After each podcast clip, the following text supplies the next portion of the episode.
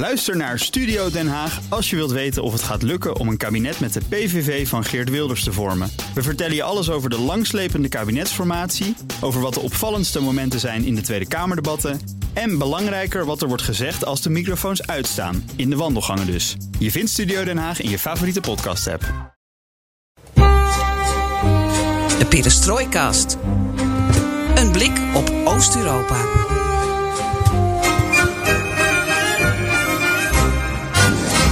Welkom bij BNR Perestrooikast, aflevering 98 alweer van de enige podcast van Nederland die volledig oog voor het oosten heeft en geeft. En is ook deze aflevering weer onmogelijk om al onze landen onder de loep te nemen. Maar we zetten in ieder geval de schijnwerpers op Hongarije, Armenië en Wit-Rusland. Ja, dat zijn de gelukkige landen die we deze keer centraal stellen. Al komen er nog wel wat andere landen terloops ter sprake, Floris. Ja, want als we het straks hebben over Wit-Rusland, Belarus. Zijn er al twee? Ja, maken we een geopolitieke balans op. Een westerse alliantie van de EU, de VS, Canada en het Verenigd Koninkrijk. Maar ook een land als Servië isoleert Wit-Rusland steeds verder.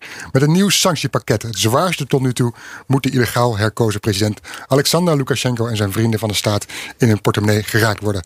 Gaan sancties dit keer wel het verschil maken? We vragen het aan Ron Keller. De rol van Lukashenko in dit geheel wordt alleen maar sterker. En Isa Yusibov, die hier al in de studio is aangesloten. Ja, je bent, Isa, een, eh, althans. je bent een huisanalist of je bent het niet, Isa. Ja, Welkom. precies. Hij slaapt Hi, hier. goeiedag, Zijn, zijn, zijn matje ligt Zijn matje. eh, ja, heel goed. En met eh, Ron en Isa praten we ook door over welke opties Lukashenko dan nog over heeft. Want wie denkt dat hij zich dan automatisch alleen maar tot Poetin wendt, die komt blijkbaar bedrogen uit. Er zijn meer eisers in het dictatoriale vuur. Een tipje van de sluier, denk aan Azerbeidzjan. U weet wel, dat land waar nu ook het EK-voetbal wordt gespeeld. Het EK-voetbal, ja, dat eh, zal vaker terugkomen deze aflevering. Ehm, want dat speelt zich ook af in Sint-Petersburg en Budapest. En dat is een mooi bruggetje naar een ander onderwerp. De week van Viktor Orban. Moet ik toch zo zeggen? Eh, of Orban. Orban. Dat is altijd eh Ja. Want als iemand de afgelopen dagen in staat is om in de spotlijst te staan, dan is het wel de Hongaarse premier. Gert-Jan praat je zo uitgebreid bij. Ja, ik weet het. Ik weet het. Die andere Roemeense premier, die heette toen ook Ludovic Orban of Orban. Maar elke keer vergeet ik waar het En accent die op ligt. Hongaarse speler dan? Willy. Ja, die pakte nog even eh, geel eh, in de laatste minuut met Maar een penalty tegen. dat is ook Orban. Ook Orban. Ja. Of Orban. Ja. Goed, eh, Floris, jij hebt je blik gericht op Armenië. Mhm. Regeringspartij Burgerlijk Contact van zittend premier Nikol Pashinyan. Die heeft namelijk de parlementsverkiezingen gewonnen. En ik weet niet... eh, nou, eentje weet ik trouwens. eh, dat een premier eh, die in feite een oorlog verliest. ehm, in dit geval met Azerbeidzjan om Nagorno-Karabakh. Dat hij bij de eerstvolgende verkiezingen dan geen vernietigende nederlaag leidt. ja, een huzarenstukje. En wie is het dan volgens jou? Ik dacht Winston Churchill. Nee, die verloor toch na de Tweede Wereldoorlog. Ja, maar had hij niet een andere oorlog ook? De Boerenoorlog. Verloren? Iets- nou, dat weet, dat weet ik niet. Dat weet ik niet. Oké. Ehm, het kan verkeren, dus zo ben je niet geliefd omdat je een oorlog verliest en zo win je de verkiezingen. En je hoort het dus allemaal. Alles ten oosten van de rivier de Elbe kan de komende weken, maanden, jaren in deze podcast worden besproken. Ja, en wat leuk is, is dat we heel eh, sociaal-democratisch zijn. En dat je je ideeën kunt inbrengen via Twitter, het Perestrooikast. Of mail ons op perestrooikast.bnr.nl. En daar doen we nog wat mee ook. Mijn naam is Geert-Jan Haan. En ik ben Floris Akkerman. En dit is BNR Perestrooikast.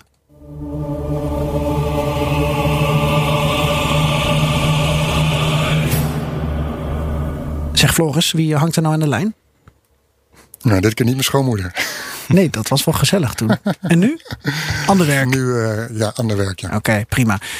Nou, jij mag dan even bellen, want ik mag zo het spits afbijten over eh Orban. Orban.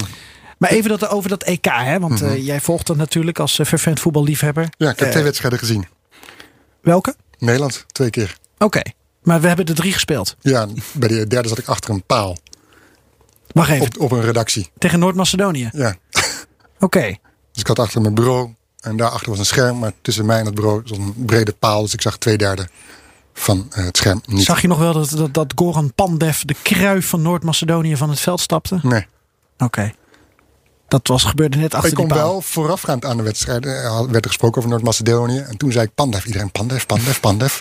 Maakte ik wel even indruk. Ja, bij aflevering 96 kwam je ook met, met, met details af en toe dat ik dacht van je strooit met anekdotes en je weet het verschil niet tussen Tottenham Hotspot en Tottenham Hotspur. Vind Nou, ik, ik, vind jou, ik vind jou een fenomeen. Eh, dat zeggen wel meer. Laten we terug naar het hoofdonderwerp. Ja. Genoeg. Isa, jij praat mee, hè? want jij bent ook voetballiefhebber en eh, natuurlijk eh, kenner van de regio. Dus dat, eh, dat is lekker makkelijk. Zeg, de groepsfase zit er bijna op. Op het moment van opname, woensdag 23 juni, zo rond het middaguur, weten we dat Kroatië en Tsjechië, die zijn door naar de volgende ronde. In ieder geval naar de achtste finales uit onze regio. Polen zit nog in de wachtkamer, Slowakije nog in de wachtkamer, eh, Hongarije en ook Oekraïne, eh, ook al zijn die al klaar. Eh, maar Floris, we weten inmiddels wel hoe de andere landen ervoor staan. Hè? Ja, Geert-Jan. Dit is jouw tekst. Ja, maar ik, hoor- ik zie jou ook, ook opeens over Oek- Oekraïne hebben, terwijl het mijn tekst is. Toch? Oh, maar die zit nog in de wachtkamer. Dus dat heb ik even eh on the spot goed gecorrigeerd. Oh, oh, Oké, oké, op die manier. Hm, Ja. Ik dacht dat je doorging. Maar ga door met al jouw kennis. Ja, onze landen doen het niet zo best. Maar volgens mij heeft het ook te maken dat EK is gewoon veel te groot met 24 landen. Ja, dan krijg je eh, kleine niemandalletjes als, als, als met alle respect voor de landen die jij noemde. Die doen dan opeens mee. Doe, het Nou, gewoon, nou, doe, nou. doe gewoon, ze- doe gewoon 16 landen. Dan heb Sorry, je meteen hoor. de sterkste landen. En dan heb je niet dat, dat, dat surrogaat voetballanden die eh, meespelen om des keizers baards. Misschien moet jij een België-podcast gaan maken. Dit staat helemaal nergens op. Hoezo niet? Vier- Van Hoeveel 24 Denen zijn er, man? Hoezo? Er zijn, er, zijn toch, er zijn toch vier, vijf keer zoveel Polen dan Denen? Dus hoe, alleen- hoezo ik- klein land? Ik, nee, kleiner. Ik pleit alleen voor een kleiner EK met minder landen. Waardoor je ja, dus maar je niet- hebt het over niemandalletjes en dan, dan verwijs je naar die landen die ik net noem. Ja, dat, blijkbaar zijn die landen niet zo sterk. eh althans, die nog, die nog komen. Eh, eh, Noord-Macedonië, Oekraïne in de wachtkamer. Rusland wordt ook niemand, hè? Precies. Dus ja, waarom, waarom... Dan moet je gewoon terug naar eh, 16 landen. Nou, Ik, zie, ik zie volgens mij Isa een beetje knikken meestal. Ja, ik vind het wel een beetje jammer dat er geen, geen enkel Caucasisch land eh, meedoet. Nee, Georgië ja, eh, had precies. het eh, Ja. bijna kunnen, kunnen halen. Oké, nou zal ik de tekst overnemen. Ja, neem de tekst maar over. Rusland is eruit. eh, zeer teleurstellend. Noord-Macedonië was te verwachten. Wel een beetje publiekslieveling geworden op zich. Oekraïne, ja, ik denk dat ze het niet gaan redden. Eh, Kroatië dus eh, alsnog wel. Tsjechië, eh, mogelijk tegenstander van Nederland. Maar goed, het is nog niet allemaal om over naar, naar huis te schrijven. Eh, Floris, jij gaat het wel verder volgen. Bijvoorbeeld Hongarije tegen Duitsland vanavond Nee. in Boedapest. Nou, dan zou ik eerder naar eh, Frankrijk, Portugal gaan kijken. Ja, dat is tegelijkertijd. Ja. Ja. Dat kan ook. Eh, dat, bespreken we niet in deze podcast, want dat is niet onze regio. Ik, je, je hebt mij eh, compleet in verwarring hier Mhm, goed. gelaten. Dat is mijn rol. Maar goed, ik wil het wel graag breder trekken. Mhm, richting Hongarije. Ja. Dus ondanks al jouw waardeloze interventies ga ik toch maar beginnen. Mhm.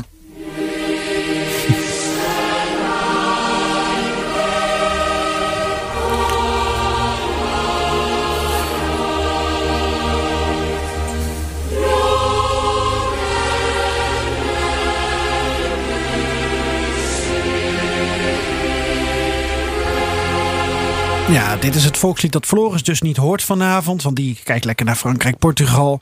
En ik zei het al in aflevering 97. eh, de week van Viktor Orban. Hij zal genieten van de aandacht van de wereld die ziet hoe 60.000 Hongaren hartstochtelijk hun voetbalploeg aanmoedigen in dat nieuwe eh Pushkas stadion. Dat Orban met heel veel centjes eh, heeft bekostigd. En ik denk dat hij zich niet heel erg in het nauw gedreven voelde de afgelopen dagen. Maar vandaag is dat toch een beetje anders, want hij gaat niet naar München voor de wedstrijd tegen Duitsland. Nee. Tegelijkertijd, Floris en Isa, ik vind het ook een beetje hypocriet hoe de wereld zich nu opstelt. Nou, brand los. Wat wil je daarmee zeggen? Kijk, eh, Floris en ik zijn vaker bij Europese eh, sportevenementen geweest. En Isa, jij bent ook bekend met Azerbeidzjan, waar de Europese Spelen zijn geweest. En het is natuurlijk een aloude reflex van politici, van media, eh, van mensen, om een land en een leider te bekritiseren tijdens een sporttoernooi. En we hadden dat in onze regio de afgelopen jaren heel vaak. Dus ook Oekraïne, ook Rusland, eh, zelfs eh, eh, Belarus met eh, WK ijshockey. En ik snap dat parlementariërs en activisten hun moment pakken. Snap ik echt. Tegelijkertijd vind ik het allemaal heel selectief. Want waar is de kritiek dit keer dan op Sint-Petersburg en op Baku, waar ook gevoetbald wordt? Ik weet niet, heb jij er iets over gezien in de Nederlandse media, Isa? Recentelijk niet, maar ik heb eh, met de Eurovisie Songfestival bijvoorbeeld in 2012, toen dat in eh, Baku werd gehouden, heb ik eh, samen met verschillende politieke partijen wel een alternatief songfestival georganiseerd. Ja. Uh, om uh, mensenrechten een beetje op de agent, agenda te, te zetten. Maar over het algemeen uh, ja, denk ik dat dat, dat soort landen, autoritaire landen, sowieso niet het recht moeten hebben om dit soort sportevenementen te organiseren. Want dat, dat versterkt alleen maar hun imago. En dat laat.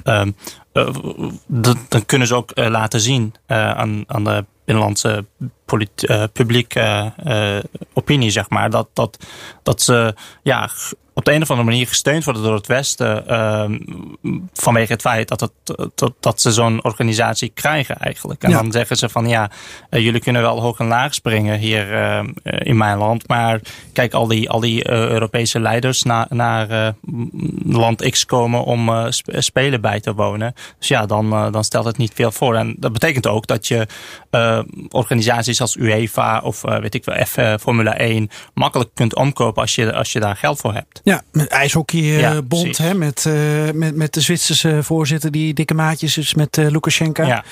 Uh, wat mij nog opviel was ook negen jaar geleden, je had het over 2012. Um, voor mij ook een bijzonder jaar, want ik zat in Oekraïne tijdens het EK voetbal. Moord en brand werd er geschreeuwd over Julia Timoshenko. Die Ja. zat in de cel. Ja. Eh, werd een soort mythisch figuur. Een soort lieveling van het Westen. Terwijl zij ook geen lievertje was. Maar de wereld moest en zou weten dat Janukovic de schurk was.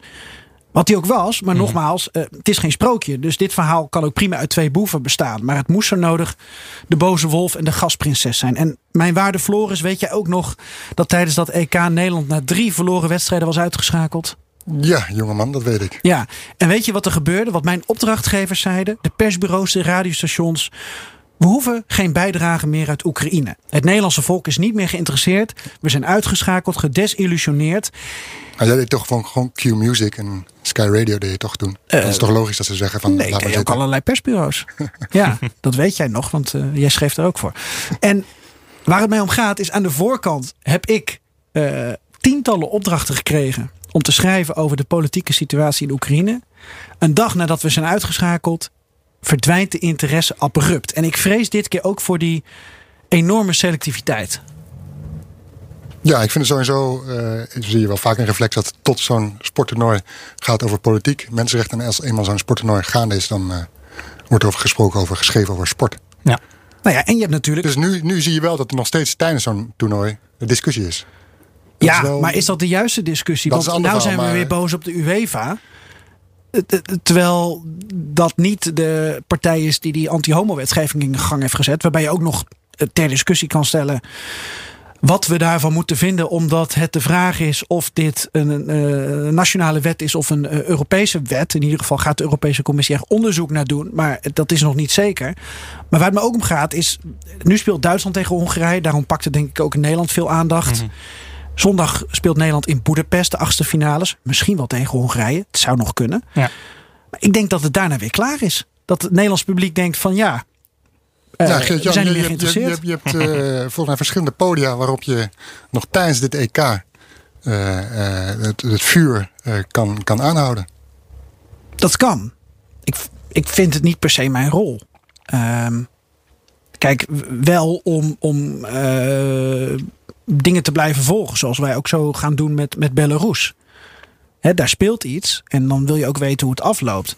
Maar ik ben wel heel benieuwd of iemand uh, zich nog druk gaat maken. Omdat we ook wedstrijden in Rusland en Azerbeidzjan spelen. Mm -hmm. Want nu is alle aandacht op Orbán gevestigd. Ja. Dus. Nou goed, ik dacht ik wil dat toch even inbrengen. Mhm. Uh, we, we, zouden het heel uitgebreid over Hongarije zelf kunnen hebben. Over wat die, wat die wet nou precies is. Ik denk dat we daar nog wel um, op terugkomen. Ja, daar wil ik het graag nog wel een keer maar uitdiepen je, met je. Je ziet hoe politiek en voetbal en mensenrechten echt wel wat met elkaar te maken hebben. Ja. Ook al zegt iedereen telkens uh, dat dat niet zo is. Zeker in die landen is het gewoon niet, niet gescheiden. Dat zie je ook bij de Olympische Spelen in 2014 met Poetin. Ja. Sochi, ja. Uh, Denk we, ja, ik, mag ik nog één vraag aan Isa stellen voordat we doorgaan over Armenië? Ik luister graag naar Isa's zalvende stem. Want deze hele week zie je dat aan de ene kant uh, er een soort van vreugde in Boedapest is. Want in een vol stadion, wat er ook echt heel cool uitziet, uh, ziet na coronatijd. Um, zie je de mensen blij zijn. En Orbán die geniet daarvan. Want de, de ogen van de wereld zijn gericht op dat stadion. Dat hij dat zo goed heeft georganiseerd. Tegelijkertijd op die dagen van die wedstrijden houdt hij ook hele gevoelige speeches. Op de onafhankelijkheidsdag, dat de, dag waarop Hongarije het vertrek van de laatste Sovjet-troepen precies 30 jaar terugvierde. Dan bekritiseert hij het Europees Parlement. Dat was tijdens uh, Hongarije-Portugal. Um, op de dag dat, dat Hongarije tegen Frankrijk speelt, voert hij de druk op. Pakt hij de Europese Commissie aan. Ja, dat zijn toch ook uh, tactische zetten van leiders die weten dat ze op dat moment veel minder aandacht genereren. Ja, en ook uh, dat, dat, uh, dat ze eigenlijk onverwoestbaar zijn, omdat hun stad of hun land op diezelfde dag nog iets organiseert waar de hele wereld naar kijkt. Dus dan kun je niet zeg maar, op, op die dag gewoon zeggen van hey, omdat je dit gezegd hebt, gaan we dat niet meer doen dat is ook, ook naar, de, naar eh, wat ik al zei, de publieke opinie. Aan de ene kant zeggen ze, kijk, eh, de, de Westerlingen komen hierheen om een wedstrijd bij te wonen. En iedereen kijkt ernaar. En uh, volgens mij is het stadion van Budapest het enige waar echt heel veel, uh, bij, bijna alles uh, gevuld is, zeg maar, qua percentages. maar aan de andere kant zegt, ja, met, met die kritiek op de Europese instellingen, geeft hij ook aan van, hey, ja, ik, ik laat mij wel gelden hier. Ja. Dat, dat is eigenlijk zijn idee. En dat Stel nou dat zondag Hongarije tegen Nederland speelt in Boedapest. Die kans zit erin. Mhm. Uh, je zag afgelopen week uh, Rutte en Zoran Zaev naast elkaar op de tribune met Noord-Macedonië. Dat was elleboog tegen elleboog. Wat moet Rutte doen? Moet hij dan naar Boedapest toe en elleboog tegen elleboog of elleboog op de neus? Of helemaal niet? Uh, als ik zijn adviseur zou zijn, dan zou ik zeggen: ja, niet gaan. Hoe selectief dat ook is. Ehm, ja, uh, ik bedoel, er zijn heel weinig uh, eh, EU-landen waar de mensenrechten uh, geschonden worden. En waar regelgeving zo door, door, door een parlement heen gedrukt wordt. Waar ja, gewoon seksuele minderheden of andere groeperingen gewoon benadeeld worden. Dus ik denk. Um, ja, hij, als het aan mij ligt, want als Nederland nog een ronde doorgaat, dan moeten ze in Azerbeidzjan spelen. Dan zou ik ook zeggen van ja, gewoon niet gaan. Um, ja, want in 2018 uh, waren er ook heel weinig uh, regeringsleiders die naar Rusland waren gegaan ja. vanwege het EK. Ja, nee, WK. Want Nederland deed sowieso niet mee. Misschien was dat ook een zo'n. Zo uh, Kom goed uit, ja, stille protest, zeg maar. zo'n Floris was nog via daarvoor bij dat biertje van Willem-Alexander. Smaakte goed, dat biertje. ja. ja. Nou, toen zag je hetzelfde. Willem-Alexander en Maxima die bij Poetin samen tête-à-tête zaten. Ja. ja. Ik denk dat ze daar nu wat minder trots op zullen zijn.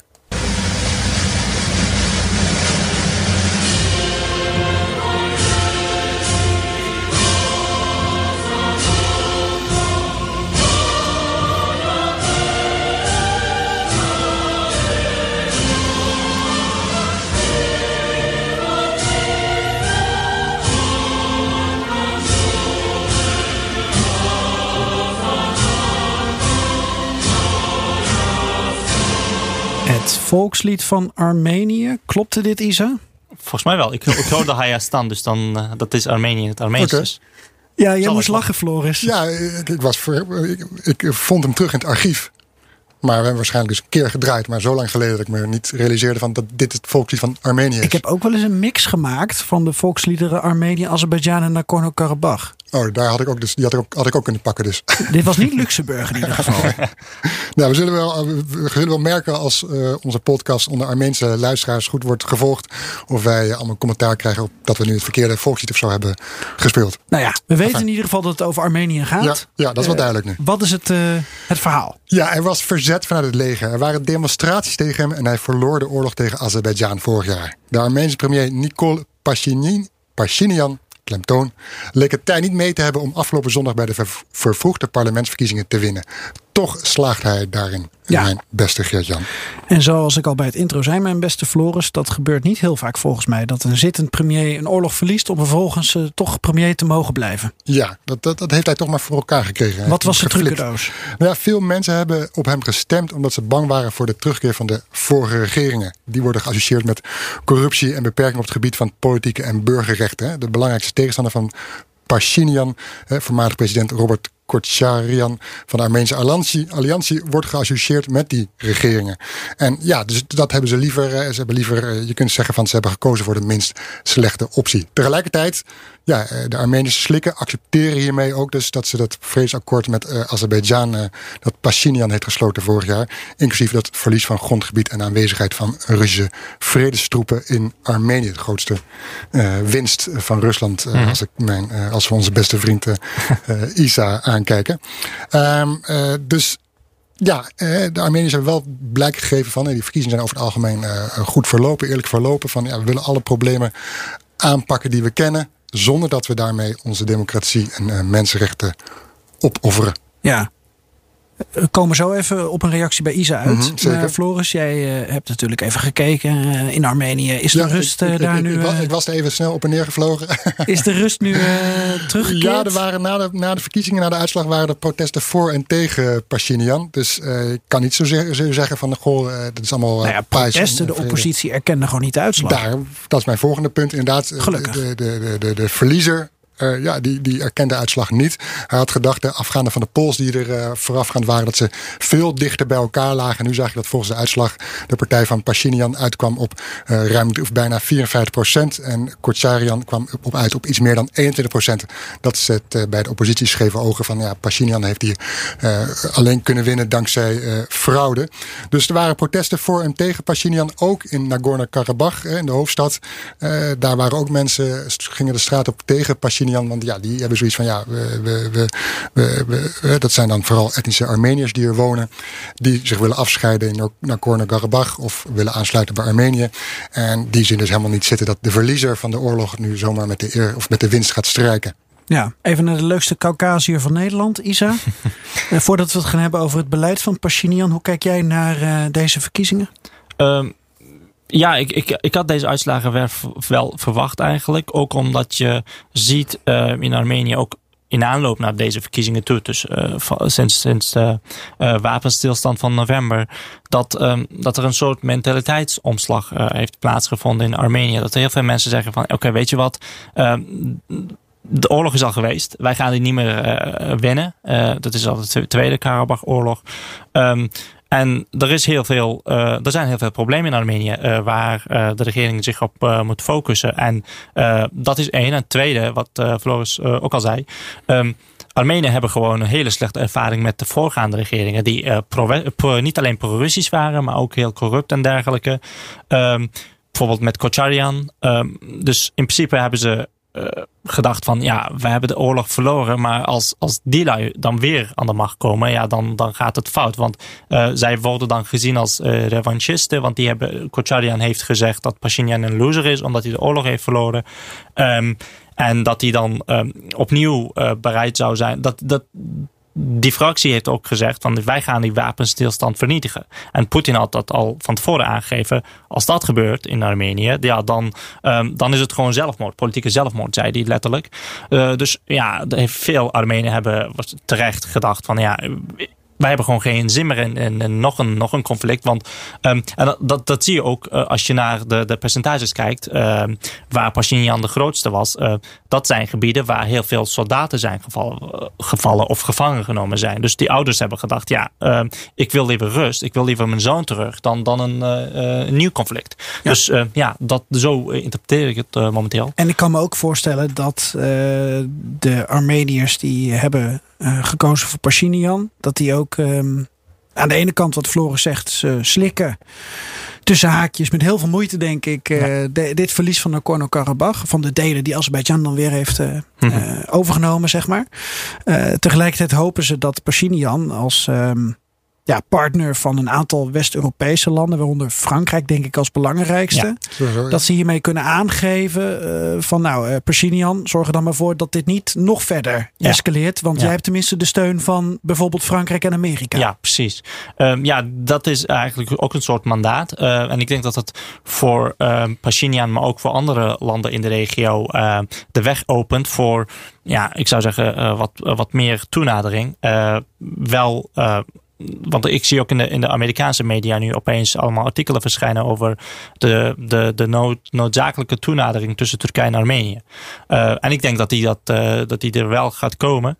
Ja, ehm, Pashinyan heeft daarop gehint. Hè, van de, ja, het is weliswaar een vijand Turkije, ja. maar we moeten een manier vinden om die vijandschap, die relatie toch ja. te managen. Ja, precies. Daarmee lijkt het toch ja, af te stappen van de harde retoriek die die eerder vaak uitte. Ja, hetzelfde met Erdogan. Die, die heeft ook gezegd van ja, wij, wij zijn bereid om de grenzen te ja. openen. Want die zijn al heel lang dicht.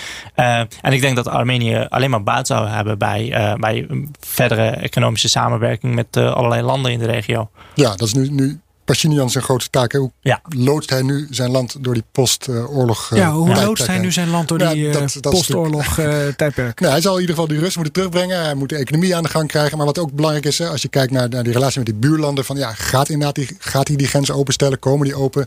Komen er diplomatieke uitwisselingen? Uh, worden die banden met Turkije, Azerbeidzjan genormaliseerd? Of ja, of valt, uh, wat, wat ik net al zei, Pashinyan terug in zijn, in zijn vijandige retoriek. Um, maar ja, hij zal het niet zijn eentje kunnen. Dus hij zal toch, uh, uh, om zijn land vooruit te hebben, economische banden moeten aangaan met de Europese Unie. Maar misschien ja. ook wel met zijn buurlanden. Hmm. Oké. Okay. Jullie zitten er goed in. Hoe, hoe, maar ik kan nog wel één vraag aan, aan Isa. Van, ja, hoe denk jij dat hij die relatie met Azerbeidzjan en Turkije gaat inkleuren? Um, ik denk dat dat uh, niet los staat van, van de relaties met andere landen in de regio. Want na de oorlog, uh, toen, na de wapenstilstand had Erdogan en Poetin, die, die hadden ook gezegd, ja, er moet een soort samenwerkingsverband komen tussen zes, zes landen in de regio en Iran uh, inbegrepen ja. en dergelijke. Um, en ik denk dat op een gegeven moment, um, ja, het, het ook interessant wordt en ook aantrekkelijk wordt voor, voor Armenië, maar ook voor Turkije. Want uh, om, om betrekkingen weer aan te halen, uh, die banden. Want Turkije krijgt dan ook een soort afzetmarkt erbij. Uh, en Rusland en Armenië hebben geen, hebben geen landsgrens.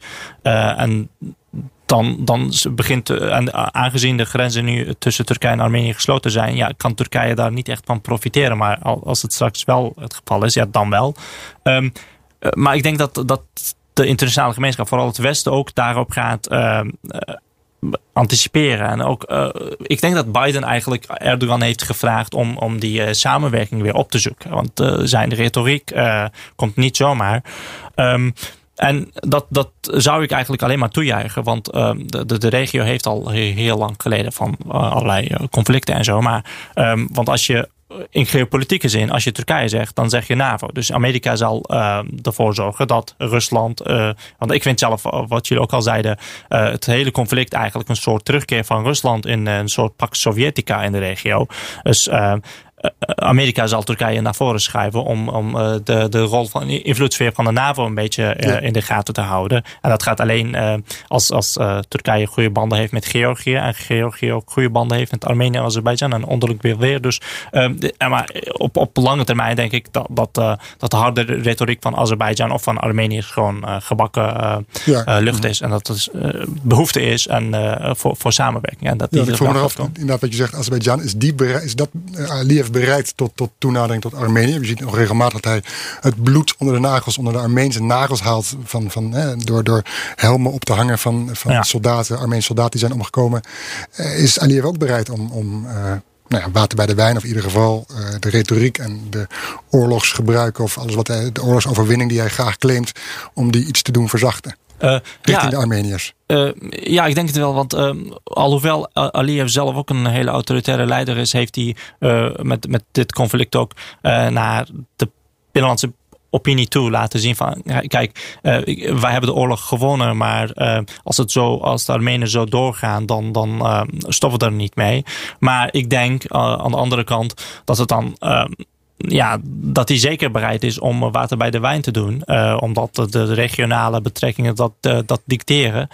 Um, want Azerbeidzjan, ik denk dat uh, ja, de publieke opinie in Azerbeidzjan ook geen oorlog meer wil. Want zij hebben, want het ging altijd om, om de zeven regio's, om Nagorno-Karabakh heen. En die hebben ze nu terug. En nu ja, is er een soort postoorlogtijdperk, wat jullie zeiden.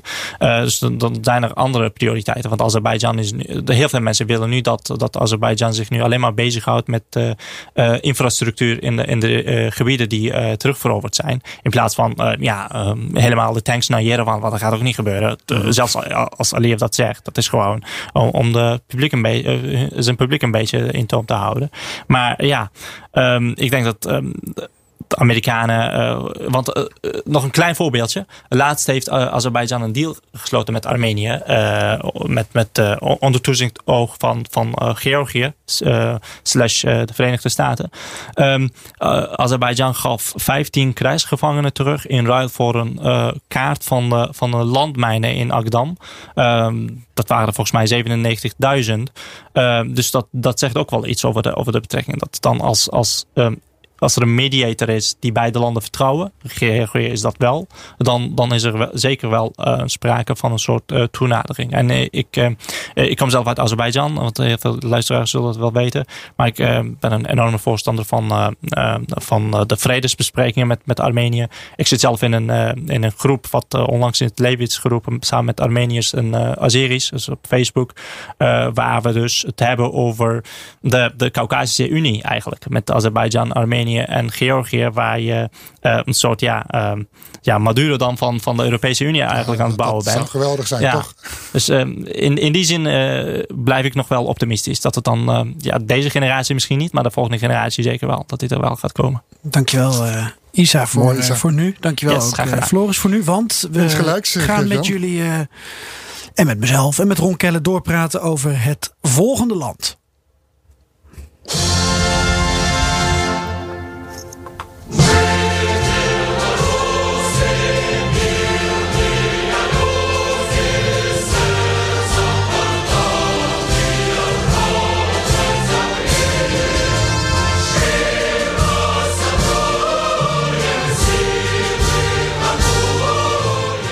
Ja, kan het inmiddels dromen, dat volkslied. Zo vaak hebben we Belarus al gehad, hè? Ja, en toch is dit een belangrijke stap om nog een keer te bespreken. Ja, want waar gaan we het over hebben? Het duurde even, maar ze zijn er. De EU-sancties tegen Belarus. Naar aanleiding van de staatsvliegtuigkaping vorige maand. Een arrestatie van journalist Raman Patasevich en dienstvriendin Sofia Sapega die aan boord zaten. Ja, en hoe zien die sancties eruit? Ehm, de, later deze week krijgen we nog de details van die economische sancties. Maar we weten eigenlijk in grove lijnen al hoe het eruit gaat zien. Namelijk belangrijke exportsectoren als kalium, eh, potas, hè, een grondstof voor kunstmest. En de belangrijkste bodemschat van Belarus, olie. Die staan erop. Uh, telecom, tabak, beveiligingstechnologie, financiën. Allemaal op de zwarte lijst. De EU voegt ook uh, acht grote bedrijven toe aan een al bestaande vaccine, vaccinatielijst. Voor mij nou, sanctielijst. En de bedrijven waaronder de staatsfabrieken Bellas en uh, Mas. Die produceren respectievelijk zware vrachtwagens en auto's. Die werken nauw samen met het regime. Nou, dus daarom uh, vallen ze onder die sanctielijst. En er zijn ook persoonsgebonden sancties. Floris. Ja, wat opvalt aan deze sancties, en je stipt het al een beetje aan, Geert-Jan, is dat het, het zijn brede economische strafmaatregelen tegen Belarus. Niet meer alleen sancties tegen personen, maar ook tegen delen van de economie die belangrijk zijn voor Lukashenko's regime. En ja, doel daarmee, hè, gedachte erachter is om een eind te maken aan Lukashenko's inkomstenbron. Ja, raken in de portemonnee. Juist. En wat ook opvalt is het, wat we al in de intro zeiden, eh, het gezamenlijk optrekken van de EU, VS, Canada en het Verenigd Koninkrijk bij het opleggen van sancties. Um, Lukashenko raakt steeds meer geïsoleerd op deze manier. Hij lijkt alleen Poetin te hebben als uh, vriend, maar wellicht heeft hij uh, nog meer op deze aardbol. Ja, nou ja, de, de, die spoiler alert kunnen we weggeven. Jij, jij, jij weet wel dat hij meer vrienden heeft dan we denken. Ja.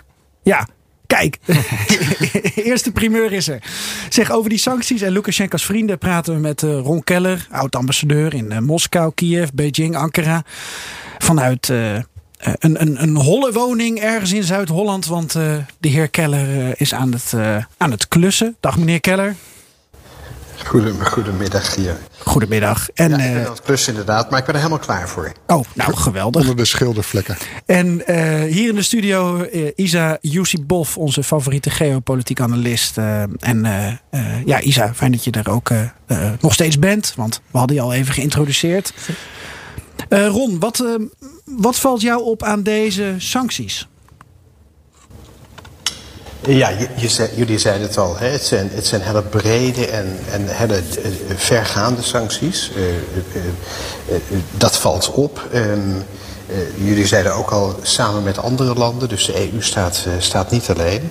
Ehm, ja, maar jullie zeiden ook al, uh, ja, het, zijn, het zijn sancties die toegevoegd zijn aan de bestaande sancties. En dat geeft aan dat dit niet een nieuw instrument is voor de Europese Unie richting, uh, richting Belarus.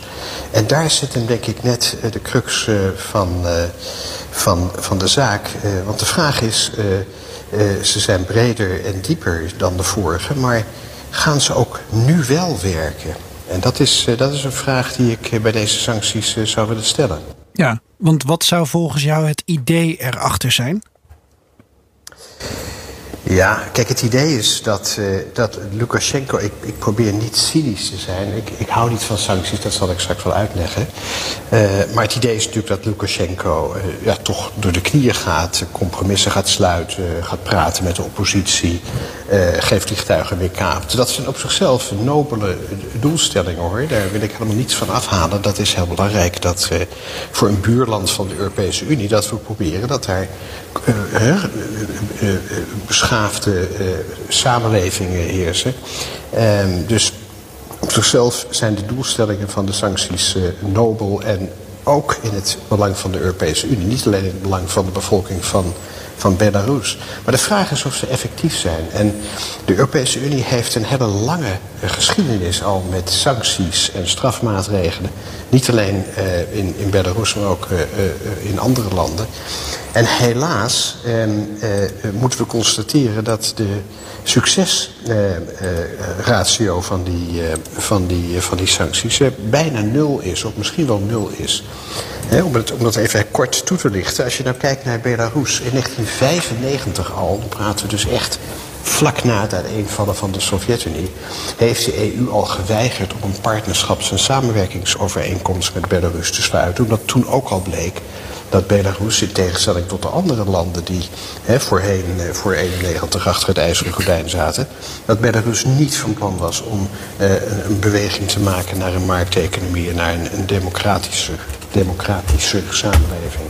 Dus in 1995 heeft de EU eigenlijk al de eerste sancties getroffen, druk uit willen oefenen op, op, op, op, op Belarus.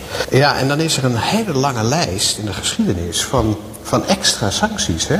Ik noem er maar een paar van de, van de, van de vele. 2007, de Europese Unie trekt de handelspreferenties in. 2010, de Europese Unie treft unilaterale importquota voor, eh, voor, voor textiel en voor kleding. In de hoop allemaal om Belarus onder druk te zetten, het regime onder druk te zetten... om die hervormingen en die maatschappelijke dialoog uh, in gang te gaan zetten. Uh, nou, en dan zijn er de afgelopen jaren natuurlijk ook sancties uh, getroffen. Extra sancties getroffen, extra, extra, extra sancties getroffen. En als je dit zo bekijkt, dus een klein beetje op een tijdsbalk... Ja, dan doet de Europese Unie iets dat ze eigenlijk al, al, al, 25 jaar doen. Maar nu nog een, een, een, extra tandje erbovenop. Ja. En het -hmm. zou heel bijzonder zijn als deze, dit extra tandje nu opeens het verschil maakt. En je zou je dus moeten afvragen... waarom werken die sancties nou toch niet? Ja, zie je hierin, Ron en ook Isa, duidelijk ook de stem van Svetlana Tiganovskaya. Die, die, die hamerde in gesprek met westerse leiders en ook bij ons in een interview op bredere sancties. Moet ik daar eerst even een fragment van laten ja, horen? Ja, als je wil, graag. Ja, natuurlijk mijn, wil ik dat mijn, mijn waarde mijn, is. Mijn draaiboek uh, hapert momenteel. Ja, ik, ik hoor het. Want uh, tijdens uh, de lezing van Ronde zat ik met kapot te ergeren aan jouw geklik op jouw muis en jouw geram op jouw toetsenbord. Maar nou snap ik het. De technologie ja, laat ons in de steek. Dus uh, sancties tegen jouw laptop, ik merk het al. Waarschijnlijk. Ik uh, uh, laat je even Tiganovskia horen. Ron, Isa, daar komt ze. European countries can act uh, much, much braver, and that their decisions uh, would be um, stronger, and the sanction list, looking at the level of the repression, uh, would be wider.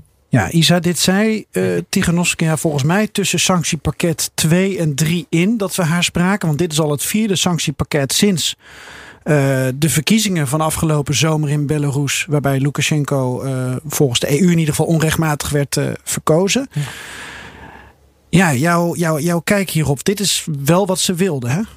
ja, precies. ik, ik denk dat het ook inherent is aan alle oppositiefiguren in voormalige Sovjetlanden. Dat ze, als, je, als je hen vraagt zo van wat moet de Europese Unie of het Westen in ieder geval doen. En dan komen ze als eerste met ja, sancties leggen op, op, aan, aan, ja, aan de hoogste ambtenaren, aan politie, aan, aan de regeringsfunctionarissen en zo. Of aan de oligarchen. Om um, de, de elite in, de, in hun portemonnee te raken. Want dat is in hun ogen de enige manier om ervoor te zorgen. Want als de economie slechter draait, dan, dan, groeit, eh, dan is er meer sprake van sociale ontevredenheid. En dan uh, zal dat ook op een gegeven moment uh, leiden tot, tot ja, bredere protesten en zo. Omdat, omdat de economie helemaal niet draait. Um, en dan um, denkt de oppositie in verschillende landen, dan, dan kunnen we misschien een machtswisseling realiseren. Dus in die zin snap ik wel dat uh, uh, voorstander is van uh, steeds ja, hardere sancties op, op de elite. Ja, maar hoe denk jij over sancties of specifiek over deze brede economische strafmaatregelen? Want we hoorden al enige twijfel bij Ron. Ehm, ja, ik, ik, moet zeggen dat ik altijd voorstander ben uh, geweest van sancties op Rusland. Naar aanleiding van de situatie in Oekraïne. Want ik denk, uh, als die sancties er niet waren geweest, dan was Poetin gewoon doorgegaan. Um, in, in het geval van Belarus, ja, het is een apart land. Want het is het enige uh, land in de voormalige Sovjetregio dat, um, dat niet heeft geprivatiseerd. En nog steeds een soort um, ja, door de staat aangestuurde economie heeft, industrieën heeft. Dus dan uh, weet ik nog niet, uh, zeg maar, uh, er is nog geen voorbeeld om equivalent van ja, hoe pakken die sancties dan uit op een land met zo'n apart systeem waar geen marktwerking is, wat meneer Keller ook al zei. Dus in die zin ja, ben ik benieuwd hoe dat gaat lopen. Maar ik denk dat aangezien de elite, dat, is, dat er een soort verwevenheid is met tussen, tussen de elite en de economie, dat het dan wel makkelijker wordt om Lukashenko en de zijnen aan te pakken. Want de, de, de lijntjes tussen de economie en de, zeg maar de business en de, en de politiek lopen daar wat nauwer dan bijvoorbeeld in Rusland. Ja. Ron, hoe zie jij dat? Uh, heeft Isa hier een punt van die, die lijntjes die wat nauwer lopen? Ja, de lijntjes lopen misschien nauwer of lopen anders dan in Rusland of als in Iran.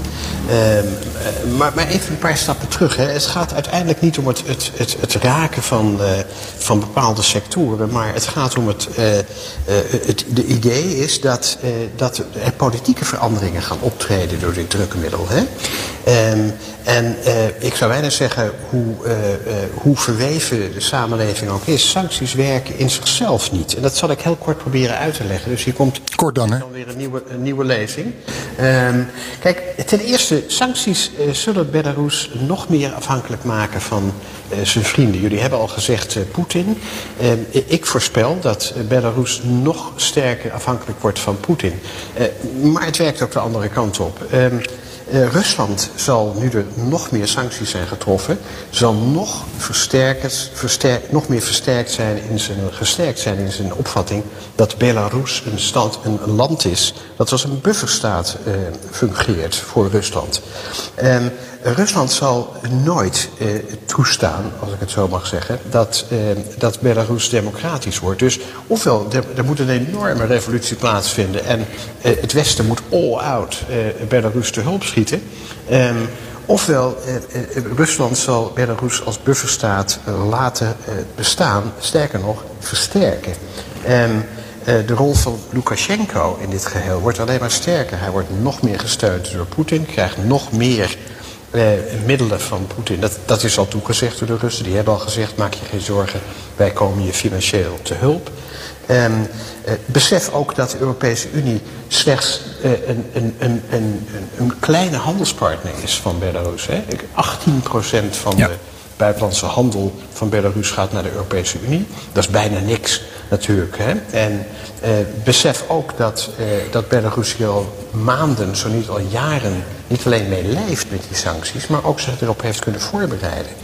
Um, zoals de minister uh, Aframenko in februari al zei.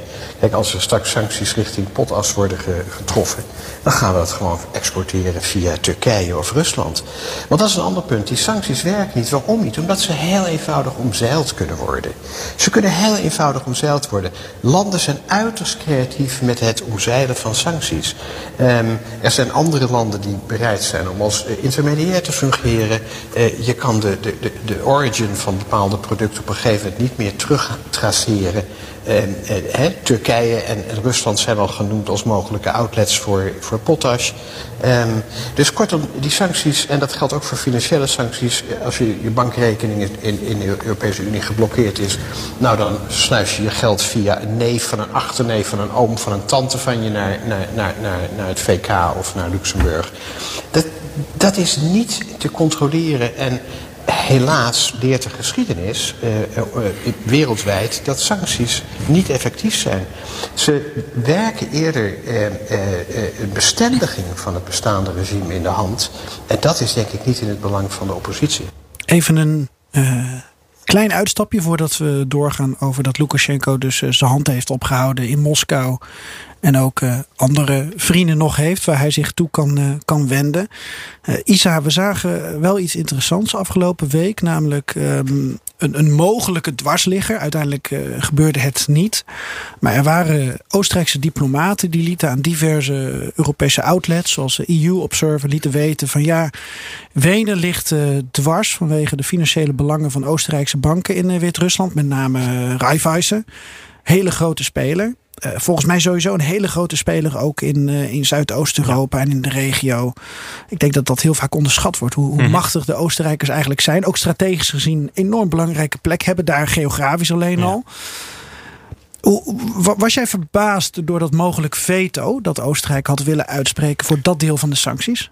Uh, nee, niet echt. Want dat, dat, komt me heel bekend voor van alle andere uh, sanctiemogelijkheden. Bijvoorbeeld laatst met Turkije. Want heel veel, uh, daar, was ook oneenigheid over binnen de Europese Unie. Want heel veel landen die uh, economische interesses en belangen in, in, in Turkije hebben, die hebben gewoon gezegd: ja, wij gaan hier niet mee instemmen. Bijvoorbeeld Spanje, Portugal, Duitsland. Dus dat, dat verbaast me niet. Maar ook het is, het is gewoon een feit dat de Oostenrijkers, wat je al zei, uh, een prominente rol hebben in, in Belarus. En vooral in de uh, financiële sector met uh, Raiffeisenstein zijn. Um, maar ook in andere landen zoals Roemenië en Hongarije.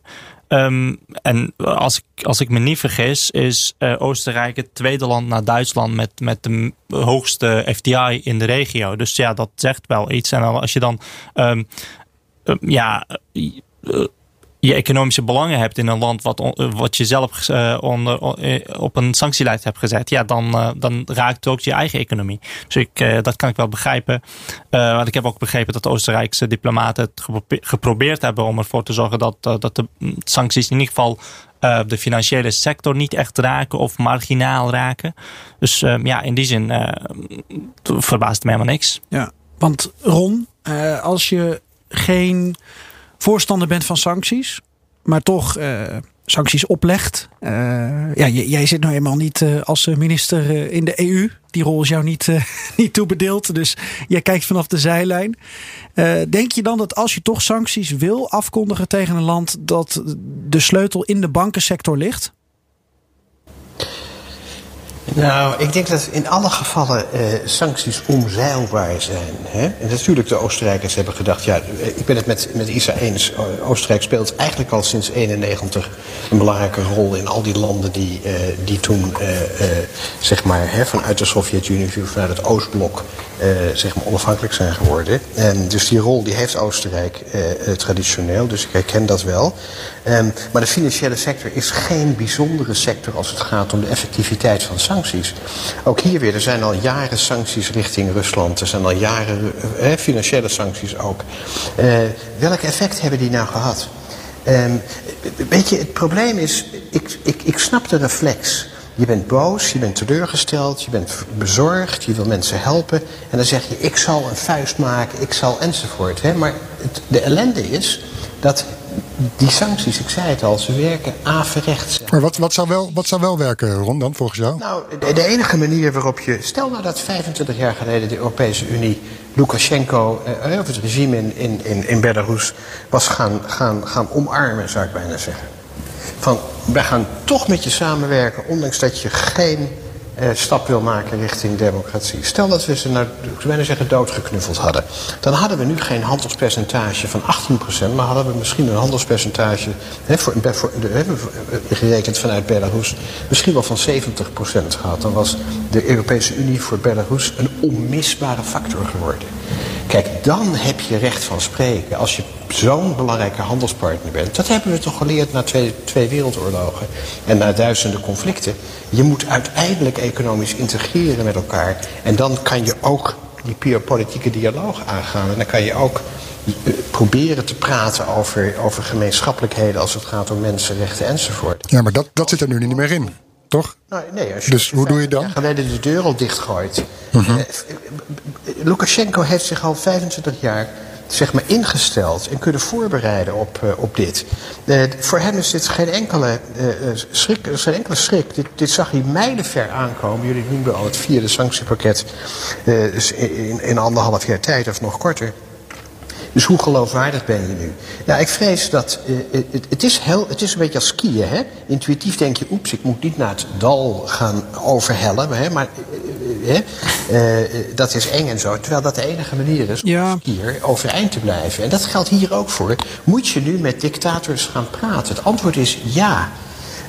want op het moment dat je ze van je afkeert kunnen ze hun eigen gang gaan en zoeken ze hun eigen vrienden uit.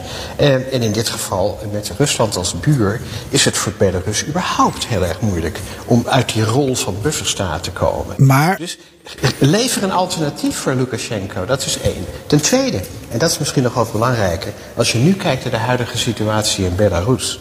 Dat is een extra reden waarom sancties daar niet gaan werken. Hoe georganiseerd, hoe diep geworteld is nu die oppositiebeweging? Want uiteindelijk zullen veranderingen, dat leert ook de geschiedenis, veranderingen komen vanuit het land zelf en nergens anders. Nooit zijn veranderingen opgedrongen kunnen worden door een derde partij. Ze moeten vanuit het land komen. Al is het maar omdat het land na Lukashenko bestuurd moet worden. Dus er moet een alternatief zijn. Maar is er nu een diep gewortelde, georganiseerde oppositie die het land zou kunnen overnemen? Ik vrees het niet en ik vrees, en dat is mijn laatste bezwaar tegen sancties. Ook dat heeft de geschiedenis bewezen. Ik vrees dat er heel veel Wit-Russen. Uh, natuurlijk zijn ze Lukashenko boos uh, zat en natuurlijk willen ze een beter bestaan. Daar is geen twijfel over. Maar willen ze het laatste wat ze hebben nou ook nog opgeven en de straat op te gaan? Nou, de jongeren die doen dat wel. Maar voor veel mensen van de middenklasse en van, van oudere, lange, oudere generaties is dat geen uitgemaakte zaak. Nou, ik zag, zag een brede, brede stroom hoor bij die protesten in, in Belarus. Ja, Niet alleen jongeren, ook, ook midden. Maar ik vind dat deze sancties het voor een aantal Wit-Russen, ik weet niet hoeveel, maar dat leert de geschiedenis bijvoorbeeld in Iran. Een aantal gematigde Iraniërs is door de sancties toch weer gaan twijfelen. Want ja, het regime is dan toch degene die hen beschermt tegen die boze buitenwereld. Ja. En het regime speelt daar ook op in. En zet ook maar... de oppositie op tegen, tegen de EU. Dus kortom, de, de, de, de bodem, het fundament van de oppositiebeweging wordt uitgehold door sancties. Tegelijkertijd. Ja. Ron, Ron, Ron, Ron. Ja, Geert-Jan wil heel nou, graag uh, nee, je interruperen. Tegelijk, tegelijkertijd, Ron, uh, verandering. Uh, linksom of rechtsom zorgt natuurlijk altijd ervoor dat er mensen achtergesteld zijn. Ook uh, de privatisering in allerlei landen na de val van de Sovjet-Unie leidde daartoe. En dan, dan, dan heb je een soort lange termijn voor ogen. En dan ontstaat de verandering en dan gaat het een en ander toch niet helemaal goed voor alle mensen. Maar daarom ben ik nog wel benieuwd ook naar, naar, naar Isa, die volgens mij voor een deel wel begrijpt wat jij uh, zegt over die sancties. Maar aan de andere kant ook al stelde dat dat je soms gewoon wel op de rem moet trappen. En dat je wel soms moet zeggen: ho, stop, hier niet verder.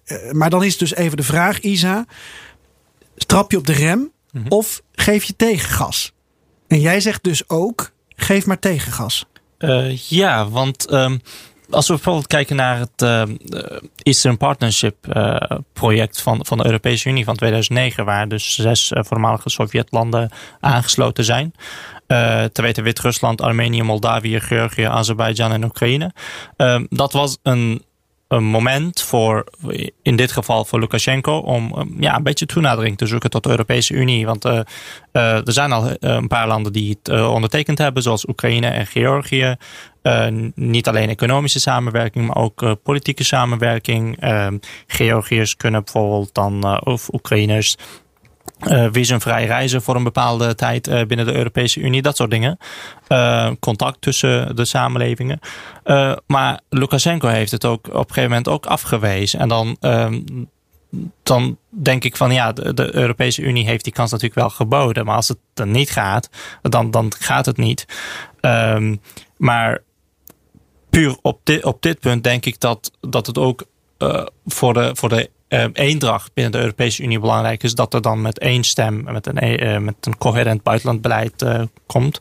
En dat te zeggen van ja, kijk, als, als je doorgaat met mensenrechten schendingen, of, of, nou, of het nou in Wit-Rusland is of in Turkije, dat je dan bereid moet zijn om de consequenties onder ogen te zien.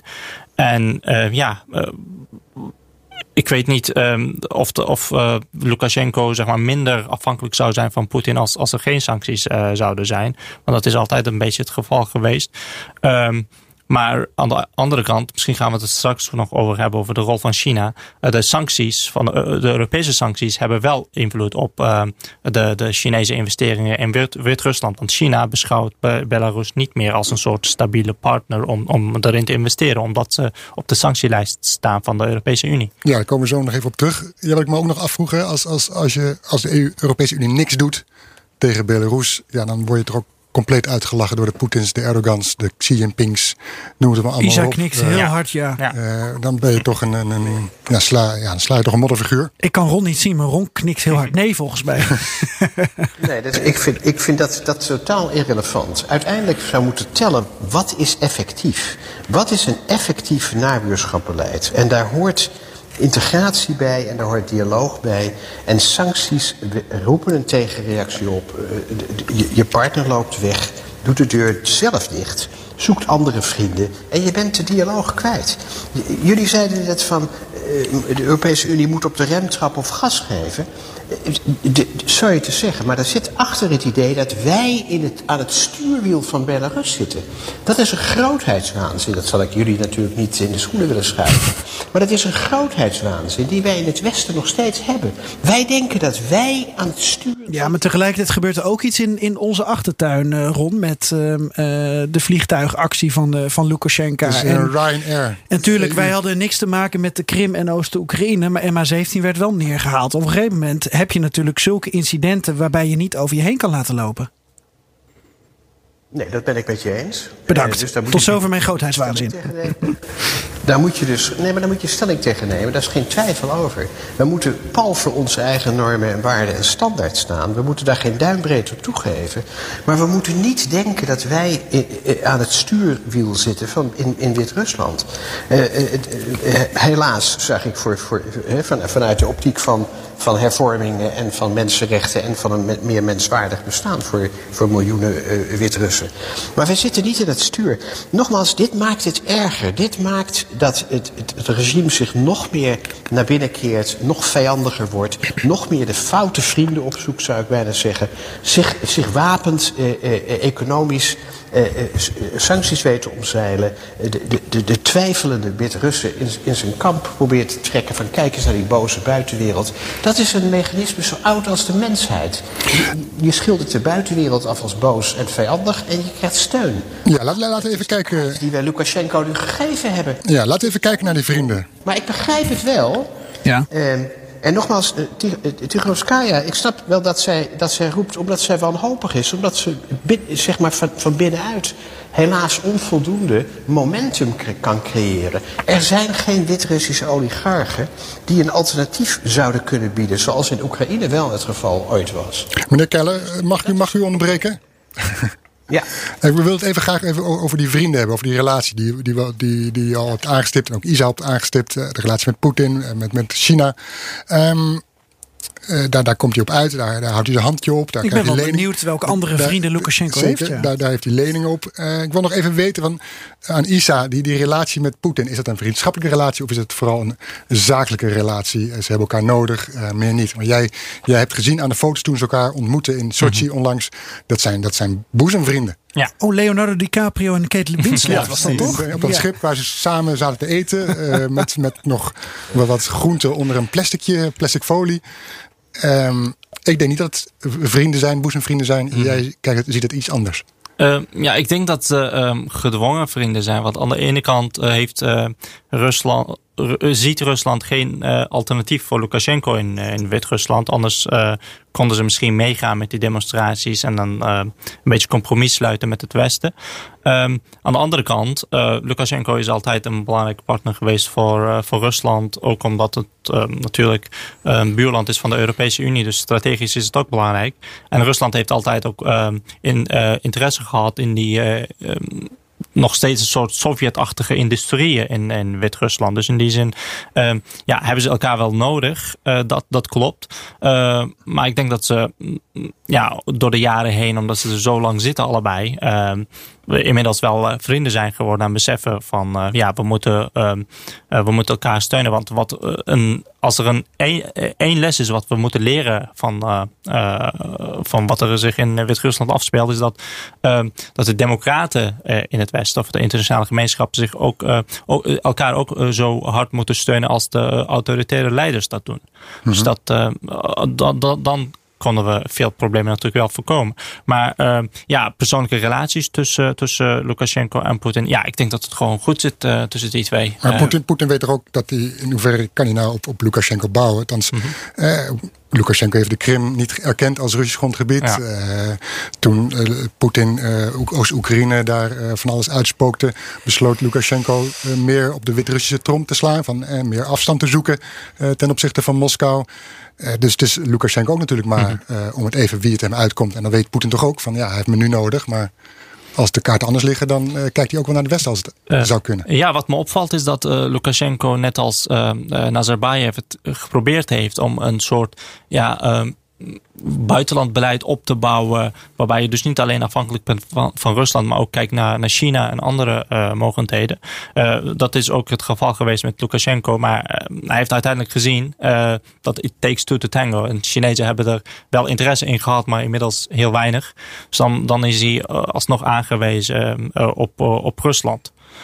We hebben, we hebben allemaal in onze telefoons tegenwoordig hebben we ICE in case of emergency. En mhm. welke voorkeursnummers heb je dan? Wie bel je dan? ICE 1, ICE 2. Nou, normaal is dat je vrouw.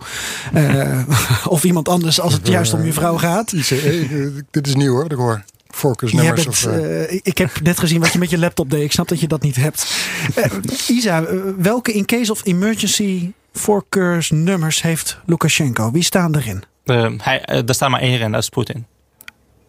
Oké, en als hij Poetin niet te pakken krijgt, wie, wie, wie zou die dan bellen? Erdogan. En daarna? Um, ik denk, ja, um, als hij geen zelfmoord pleegt, dan, dan China. Oké. Okay. Ja. Okay. Waar, waar, waar, is China dan gebleven eigenlijk? Dat, dat investeerde de laatste jaren heel veel in mhm. Belarus. Ja. ja, echt? Ja, ze waren bezig met een enorm dorp daar ja. bij Minsk aan het bouwen. En technologie. Ja, sinds 2000 eh, heeft China wel enorm geïnvesteerd in. Warm welkom geheten toen Xi Jinping daar een keer op bezoek was ja. in 2017, als ik me niet vergis, 15 ergens. Uh, ja, ja. Um, um, ja, voor, ja, kijk, de ligging van Belarus is ook heel belangrijk. Hè? Want uh, de, de spoorwegen tussen, tussen China en de Europese Unie, die, die gaan wel. Uh, Ik zie nog Chinese wagens door Brest uh, rijden, inderdaad. Ja, precies. Dus in die zin is dat, is dat interessant. Maar de Chinezen beschouwen Belarus ook als een soort uh, ja, ja, uh, Pakistan in Europa. Met, met een hele aparte, uh, ja, een hele apart investeringsklimaat, politieke situatie. Een buurland van, van de Europese Unie wat door een autoritaire leider wordt bestuurd. Ehm, Chinezen zagen een soort ja, mogelijkheid in, in, in Wit-Rusland om ehm, enerzijds wat meer voet aan de grond te krijgen in, in de regio. Anderzijds je contacten weer eh, te intensiveren met, eh, met de Europese Unie. Alleen, um, ja, de, de situatie van, van de, van de economie daar, dat is ja, ook qua technologische vooruitgang en zo, dat is niet rendabel gebleken voor, voor de Chinezen. Omdat het ook, aan de ene kant is het natuurlijk wel zo dat China een soort kopie van zichzelf ziet in Wit-Rusland. State-run uh, bedrijven en dergelijke. Maar uh, ja, technologische vooruitgang, daar heeft Lukashenko niet in geïnvesteerd. Uh, en dat heeft China juist nodig. En Chinezen hebben dat ook een beetje gedaan. Maar ja, dat loopt nu wel achter. Op een gegeven moment... Um, waren de Chinezen niet tevreden over Wit-Rusland. Lukashenko was niet tevreden over ehm, eh, wat hij nou wilde van, van China. Dus op een gegeven moment, uh, als je naar de statistieken kijkt, dan zie je tot 2016, 17 uh, zo'n stijgende lijn. En opeens daalt het echt enorm, de Chinese investeringen. Want ik herinner me nog uit aflevering 85, de grote Wit-Rusland show, met onder andere ook uh, Ron Keller. Dat Ron, dat jij ook aangaf dat de interesse van, van China in Wit-Rusland, en daarom zat ik er net even tussendoor met een mm, nou, ah, misschien. Uh, die wordt zeker de laatste jaren schromelijk overschat. Dat, dat was jouw standpunt. Ja, ja ik, ik, dat klopt. En ik denk dat ISA de, de, de, juiste analyse heeft gegeven. Daar verwachten we niks anders van ISA. Zo. De veelheid van, veelheid van factoren liggen eraan ten grondslag. China is nooit heel groot geweest. Hè. China is op het hoogtepunt van zijn investeringen was het slechts 10% van de Nederlandse investeringen in, in Belarus. Hè? Slechts 10% van de Nederlandse investeringen in Belarus. Dus eh, eh, China is nooit heel groot geweest. We hebben steeds gedacht China gaat groot worden. Maar Isa gaf de goede redenen aan uh, uh, waarom China zich, zich heeft teruggetrokken. Ja, Isa belt dus als tweede nummer twee Erdogan. Daar, ja. die, daar heeft hij vorige maand nog begin vorige maand contact mee gehad. Mm -hmm. waarom Erdogan? Uh, ja, Turkije en Wit-Rusland hebben altijd uh, goede betrekkingen gehad. Uh, Turkije was het eerste land dat de onafhankelijkheid van Wit-Rusland erkende in 1992. Um, het is ook ja, zo'n interessante handelspartner voor, voor Turkije. Aan de ene kant exporteert Wit-Rusland heel veel communicatiemiddelen en dergelijke. Um, en Turkije exporteert ook uh, wat naar Wit-Rusland. En Erdogan en um, ja, wat ik al zei, uh, autoritaire leiders um, die op elkaar lijken, die vinden elkaar wel. Mm qua, qua bestuurstijl of uh, persoonlijkheid. Dus het is dan ook niet vreemd dat Erdogan te, goed kan opschieten met zowel Lukashenko als, als Poetin. en ja, Lukashenko weet ook, uh, als hij dan geld nodig heeft, dat hij dan beter kan bedelen bij uh, autoritaire leiders. Uh, er zijn er wel een paar andere in de regio waar hij nog regelmatig heen gaat voor geld, um, dan bij de Europese instellingen. Want die, die, die autoritaire leiders, die, die gaan niet zeggen van hé, hey, dan wil ik wel dat je de, de, de rechtsstaat, de situatie van de rechtsstaat in je land mhm. verbetert. Wil je daarvoor in aanmerking komen? Dus in die zin um, ja, is Turkije wel um, ja, een belangrijk partner voor, uh, voor de Wit-Russen als de Russen zelf uh, er even niet zijn. Ja, maar heeft hij ook echt wat aan zich? Kan hij daarop bouwen? Heeft, krijgt hij miljarden leningen?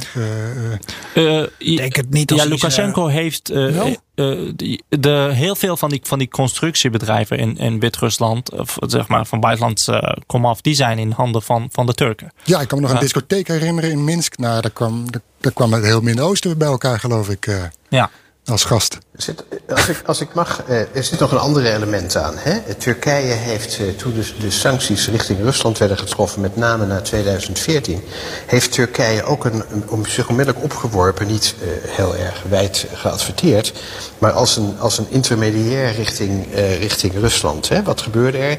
Het was niet meer mogelijk om vanuit de Europese Unie bepaalde producten naar Rusland te exporteren. Nou, Turkije heeft gezegd, doe dat maar via ons. Ja. Exporteer naar ons.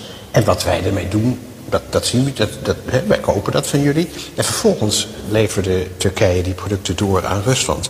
Um, uh, waarom doet uh, uh, Turkije dat nu ook weer? Ik zei minister Aframenko van Transport noemde al in februari Turkije als een, als een, als een, als een mogelijke bestemming voor de export van, van potash. Waarom doet Turkije dat? Niet alleen omdat ze zeg maar dezelfde taal spreken, want het is niet helemaal zo. Maar ik begrijp wel wat Isa daarover zegt. Maar er is een hele andere reden.